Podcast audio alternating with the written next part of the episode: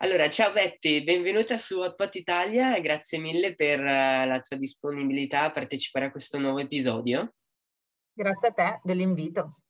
Come sai, Hotpot è una piattaforma che tramite interviste, podcast e collaborazioni tratta di tantissimi temi, dal design al digitale, all'arte, alla moda, un vero e proprio mix di, di, temi come questa zuppa piccante tipica della tradizione cinese che è l'hot pot.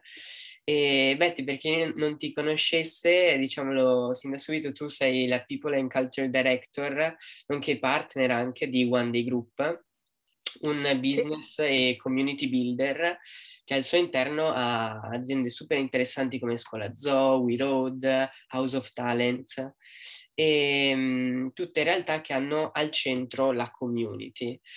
Uh, prima di iniziare però vorrei farti un po' di domande out of the pot che noi facciamo a, ai nostri ospiti. Sei pronta? Pronta, prontissima.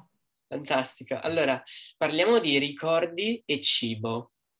Uh, se ti dicessi di chiudere gli occhi e ricordare un bel momento della tua infanzia, di quando eri più giovane, che è caratterizzato da un piatto o un cibo in particolare, eh, quale ricordo emozione ti verrebbe e associata appunto quale, a quale cibo? Allora, mm, allora eh, ti risponderei il risotto di pesche il riso? Che eh, non è particolarmente un piatto della tradizione culinaria italiana, ma non so perché era un piatto che, a cui mia madre era particolarmente affezionata e poi le veniva anche molto bene.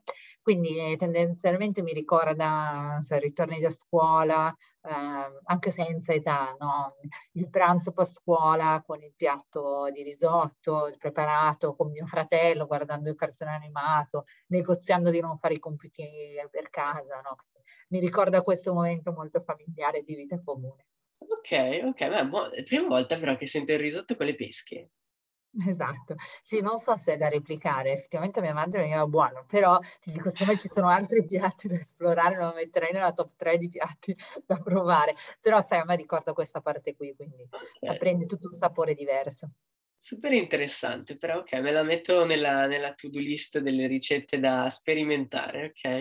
E, e a te piace cucinare? È, quando è l'ultima volta che hai cucinato qualcosa e cosa hai preparato di buono? Allora, qui invece devo essere onesta, non sono una grande cuoca e in generale mi piace più partecipare a, cioè nel senso, stare appoggiata al bancone con il bicchiere di vino mentre qualcuno mi cucina quindi oggi ho sviluppato un certo tipo di lista di piatti per la sopravvivenza, soprattutto dei miei bambini, però non, non, sono una particolare brava cuoca. Ecco, altre qualità. Eh, cosa ho preparato di, di recente? Eh, ma tendenzialmente la pasta asciutta mi hanno detto che va benissimo per i bambini, quindi io mi sto specializzando in questa parte qui. Piatti italiani invece questa volta veramente della tradizione. Della tradizione. Esatto, beh, la pasta asciutta sempre verde, è un, cioè un evergreen, esatto.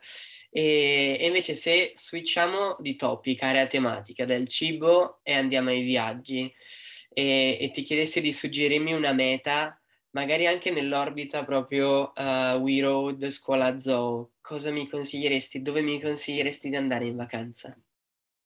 Allora, più nell'orbita scuola zoo che predilige la parte più di evento e meno di destinazione, ma tendenzialmente diciamo oggi ti consiglierei sicuramente Corfù e la Grecia, eh, che uniscono perfettamente il bel mare, il buon cibo, le persone cordiali, degli eventi molto interessanti dove conoscere altri ragazzi, quindi sicuramente questo, più nell'ottica Road, quindi un po' più oltreoceano. Eh, devo dirti, secondo me il Perù resta sempre eh, una scoperta, no? un mix di esperienze diverse, eh, fisiche, culturali, eh, uscire fuori dalla comfort zone, l'altitudine, secondo me mm, è veramente un bel viaggio completo da fare. Tu, tu ci sei stata? Non ancora, non ancora. Okay era in piano, poi ovviamente i confini eh, sono stati chiusi e adesso devo capire quando ripianificarlo, comunque ci vuole un po' di tempo e un po' di preparazione per farlo, quindi quando sarà il momento eh, fa parte della mia wish list. Prendiamo il passaporto e, e si vuole. Esatto. Ok. E torniamo però adesso alle domande vere e proprie, un po' anche della, della tua vita professionale. Eh, ti va di raccontarci ad oggi di che cosa ti occupi, co- cos'è, cosa, come funziona il ruolo del People and Culture Director e quali sono i momenti, diciamo, della, della sua quotidianità come lavoro? Mm-hmm. Allora, People and Culture Director o in generale il team di People and Culture si occupa principalmente da un lato di persone e dall'altro di cultura organizzativa. Quindi diciamo è, uh, se vuoi, più tradizionalmente chiamato il Dipartimento HR, però che ha ampliato un pochino gli orizzonti. È quasi come se fosse il team di marketing interno di un brand o di un'azienda. Quindi tratta queste due, due dimensioni, le persone come singoli all'interno dell'organizzazione e le persone come gruppo no? che influenza il comportamento ed è di fatto le azioni dell'organizzazione. Um, allora, è un lavoro bello dinamico, quindi non ha una sua quotidianità ben specifica. Di fatto si occupa di tradurre i messaggi del business perché siano comprensibili alle persone, soprattutto in quelle organizzazioni in cui le persone sono di fatto il motore no, del, business, del business stesso. Quindi è un po' così. Sicuramente c'è una ciclicità, ci sono i momenti in cui si parla di performance, momenti in cui si parla di, esper- di esperienza, mm-hmm. di employee experience, momenti di ascolto del team eh, e momenti anche in cui ci, si, si, fa tanta comunicazione. No? Ci tengo molto a dire insomma, quello che veramente è un tratto distintivo è come comunichiamo, a chi comunichiamo, quando comunichiamo. Ok, e come mai se, se ti posso chiedere eh, hai deciso di seguire questo percorso uh, più people oriented, diciamo, piuttosto che business oriented? Allora, io ho iniziato, diciamo, il mio inizio è stato poi lo startup della parte di Scuola Viaggi, no? E la cosa più interessante in quel business che era che è di turismo principalmente, è stato accompagnare una parte più hard, quindi quella turistica, poi lo, uh, la costruzione di una community eh, fisica e reale, fatta di brand ambassador che di fatto trasformassero in realtà un'esperienza digitale di un brand, Sforza un brand digitale, però grazie ai suoi brand ambassador diventa realtà e quindi oggi in giro per l'Italia ci sono oltre un migliaio di brand ambassador che hanno un ruolo molto rilevante per, per la costruzione e l'evoluzione di, di Scuola come Lauturelli. Questo modello di community è stata secondo me una delle cose più interessanti che poi ho fatto nella mia carriera professionale, mi ha molto affascinato, mi ha dato tanto e quindi ho provato a riportarla in un contesto di One Day che è più professionale, no? meno, meno, emotivo anche e che tratta più di una relazione quotidiana tra le sue persone e, e, e se stesso in un'ottica professionale. E quindi ho scommesso che questo aspetto di community poteva essere trasportato anche nel mondo One Day. E così è stato, no? ci, ci, credevo veramente che potesse essere il ruolo rilevante di, un, di una unit che si occupa di persone, no? non di HR inteso come risorse umane che per sua natura questo nome, cioè le persone non sono risorse, quindi eh, cioè le risorse sono cose, ecco, quindi, e quindi abbiamo creato questo nuovo eh, modello con questo imprinting, ecco. Ok, e, e quindi allora la tua prima esperienza di lavoro è stata in scuola zoo. Sì. E, ehm, qual è il ricordo più bello di quei tempi? Eh, ce ne sono tantissimi, nel senso che è, è, stato ed è un lavoro estremamente divertente che ti porta in mezzo alle persone, ai tuoi coetanei, eh, in un momento anche divertente della vita, il viaggio maturità, in un momento estremamente esperienziale, quindi cioè, durante il viaggio di maturità le persone fanno eh, un passaggio, no? lasciano la loro vita precedente di studenti delle superiori e vanno verso il mondo adulto, no? quindi si aprono molto.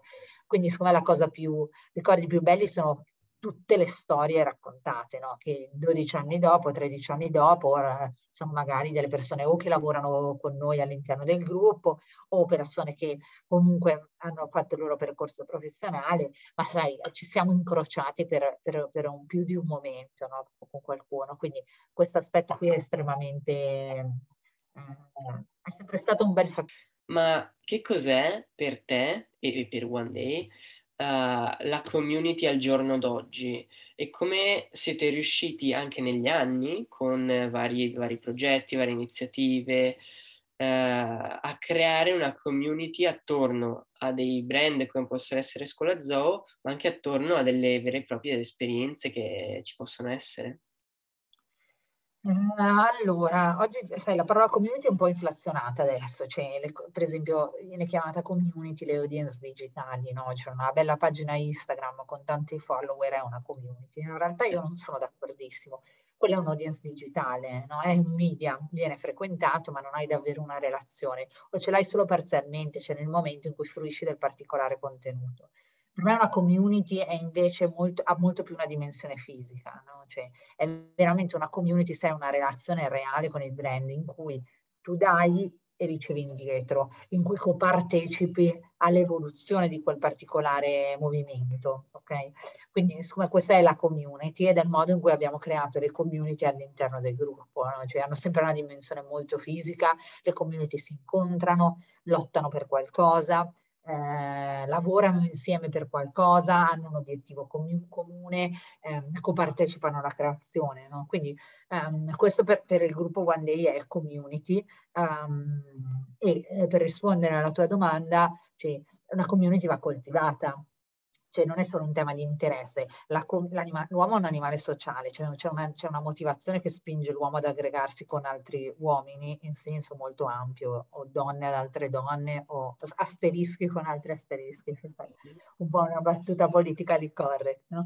Quindi c'è una motivazione da esplorare, qualcuno lo fa per autorealizzazione, qualcuno lo fa perché vuole lasciare un impatto, quindi eh, chi oggi... Eh, cioè, non è solo un tema di come si crea la community, che secondo me è anche abbastanza semplice, invece è come questa community resta durevole nel tempo, prevede una gestione, un pensiero, uno stimolare le persone, quindi è quello che abbiamo fatto. Non solo abbiamo creato community, ma abbiamo dimostrato che queste community possono vivere per un lungo tempo. Pensa a Scuola Zoe, tutto il suo mondo di community dura da 13 anni, ha superato due generazioni, è nata con i millennials, oggi c'è la generazione Z, sta andando verso una terza generazione, ha eh, sopravvissuta a due media, è nata prima di Facebook, tre media, scusa, è nata prima di Facebook, è, è, cresciuta con Facebook, si è spostata in Instagram e probabilmente ha provato a muoversi su Snapchat, ma siamo tornati indietro rapidamente, durato...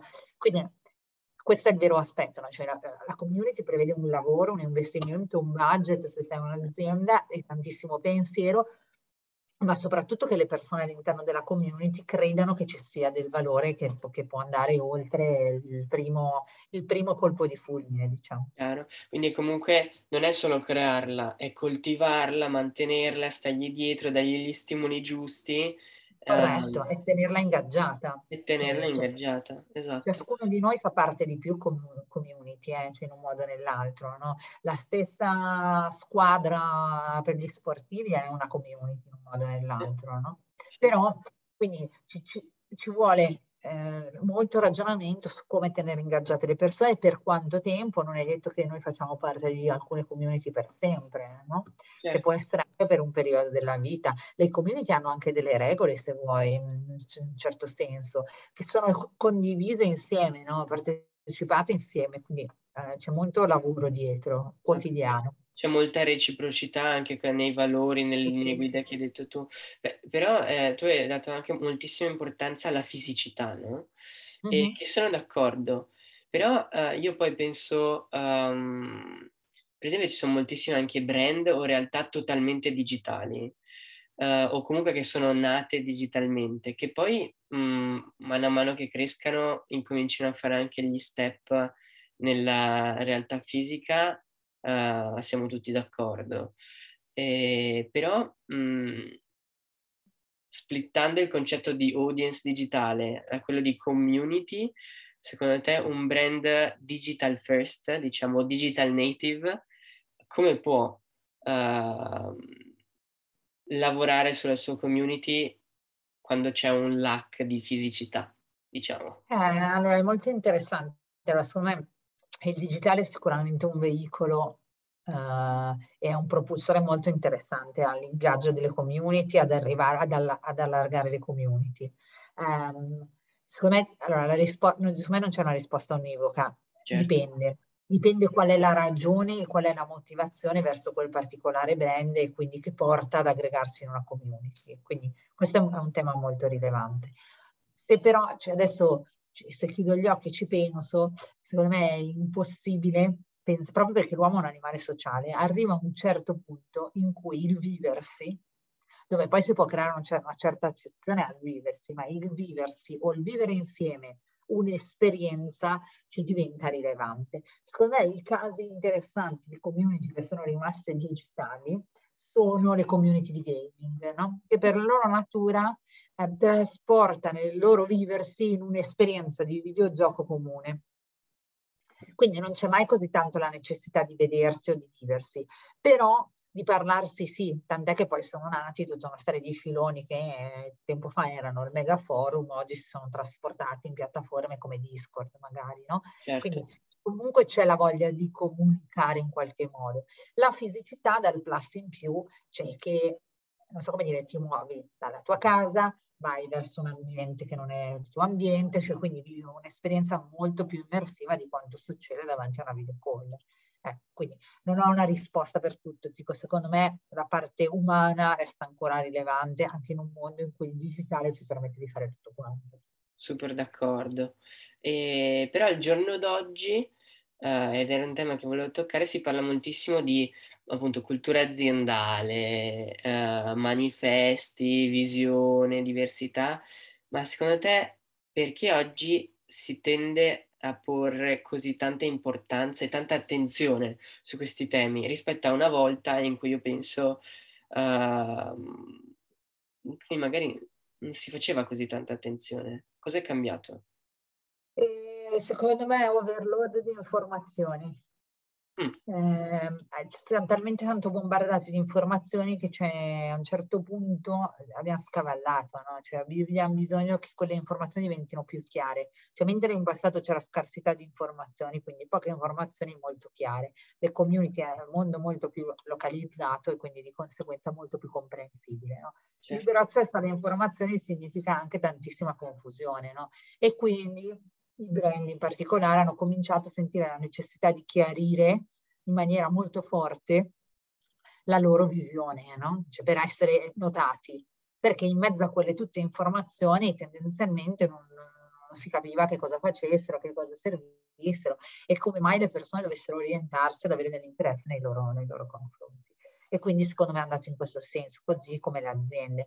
Aggiunto a questo, secondo me c'è un tema generazionale, no? Millennials in particolare hanno switchato un pochino il loro rapporto verso i brand, verso le aziende, no? cioè, quindi ci hanno dato molta rilevanza a che cosa, qual era il messaggio al purpose, o chiamiamolo come vogliamo, adesso c'è tutta la sfaccettatura della stessa cosa, no? ossia il perché, no? cioè, cosa ci stava dietro a questo perché, perché le, le motivazioni e le scelte professionali non erano più solo guidate da quello che la generazione precedente le aveva mossi e quindi questo ha accelerato la necessità di chiarire molto bene per attirare i profili giusti a lavorare, no? per comporre la squadra nella maniera più corretta possibile. Assolutamente. Infatti adesso si leggono spesso anche articoli di quanto importante sia, eh, in base alla generazione con cui ti vai a confrontare, non so, determinati benefit o visioni che la tua azienda può avere piuttosto che altri. Ma guarda, siccome ne, te ne faccio anche un tema pratico, sicuramente un tema generazionale, ci sono tantissimi studi che analizzano i millennials nel loro complesso, la generazione nel loro complesso, cioè te ne faccio lo stesso esempio in termini molto più pratici, no? Nella situazione, cioè, ogni persona nell'evoluzione della sua vita evolve anche le sue esigenze, no? Certo. Cioè, la Betty a 20 anni aveva delle esigenze, Betty a 35 ne ha delle altre e in generale è evoluta nella vita, quindi queste esigenze sono evolute non solo per un tema di età, è normale, ma anche per altre situazioni mie personali di vita. Ho scelto di trasferirmi a Milano, non tutte le persone a 22 anni scelgono di, di trasferirsi. No? Quindi certo. tendenzialmente oggi le aziende e poi questo è il mio punto di vista, se vogliono integrare la persona nel loro dialogo professionale, cioè se vogliono considerare anche la dimensione della persona, non solo quella della persona professionista, devono com- cominciare a considerare di espandere il loro impatto anche in momenti in cui eh, nei momenti della persona. Vi faccio un esempio. In One Day il team ha 29-30 anni, non era così 5 anni fa. No? E man mano che crescevamo abbiamo iniziato a ragionare sulle persone che si comprano la casa e quindi abbiamo cominciato a ragionare come, come azienda potevamo aiutare queste persone a comprarsi eh, la casa, che notoriamente è un momento stressante, burocrazia, carte, mutuo, notaio, eccetera. Quindi come aiutarle in questo aspetto? Che c'entra con quello che facciamo? Facciamo viaggi, ma in realtà non è vero, noi facciamo gra- viaggi grazie alle persone che lavorano con noi, che ci permettono di fare dei viaggi. Ogni minuto che loro spendono a, a stressarsi e a essere nervosi per, perché la carta non funziona, manca un pezzo, il notaio dice delle cose che sono incomprensibili, tendenzialmente un, quello stress lo riportano poi anche nell'itinerario di viaggio. No? Quindi l'idea è stata di provare a ragionare su come avere un impatto sulle persone nei loro momenti di vita. Poi ognuno ha la propria esperienza, non entriamo così nel, nel personale, no? Però non è solo un tema di età. Certo, domanda.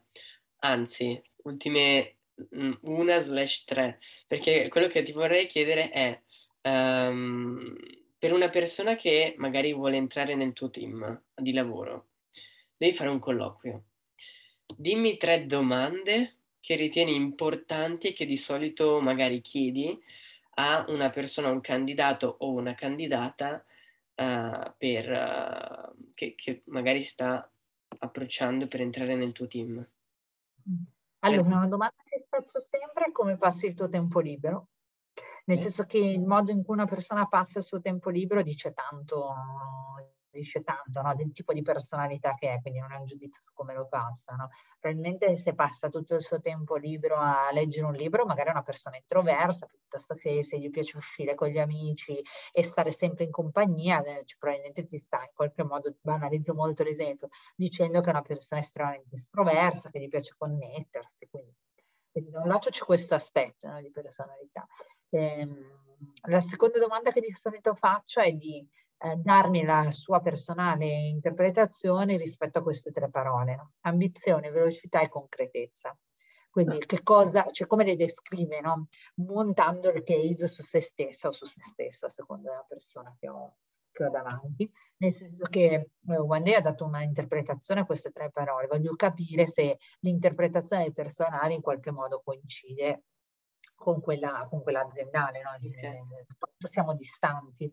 Quindi ci sono, eh, diciamo, tre pillar eh, esatto, tu vai esatto. a chiedere cosa ne pensi di questo pillar qui e vai esatto. a vedere se, diciamo, è allineata rispetto alla Corretto. cultura aziendale. Ok, ok. Corretto.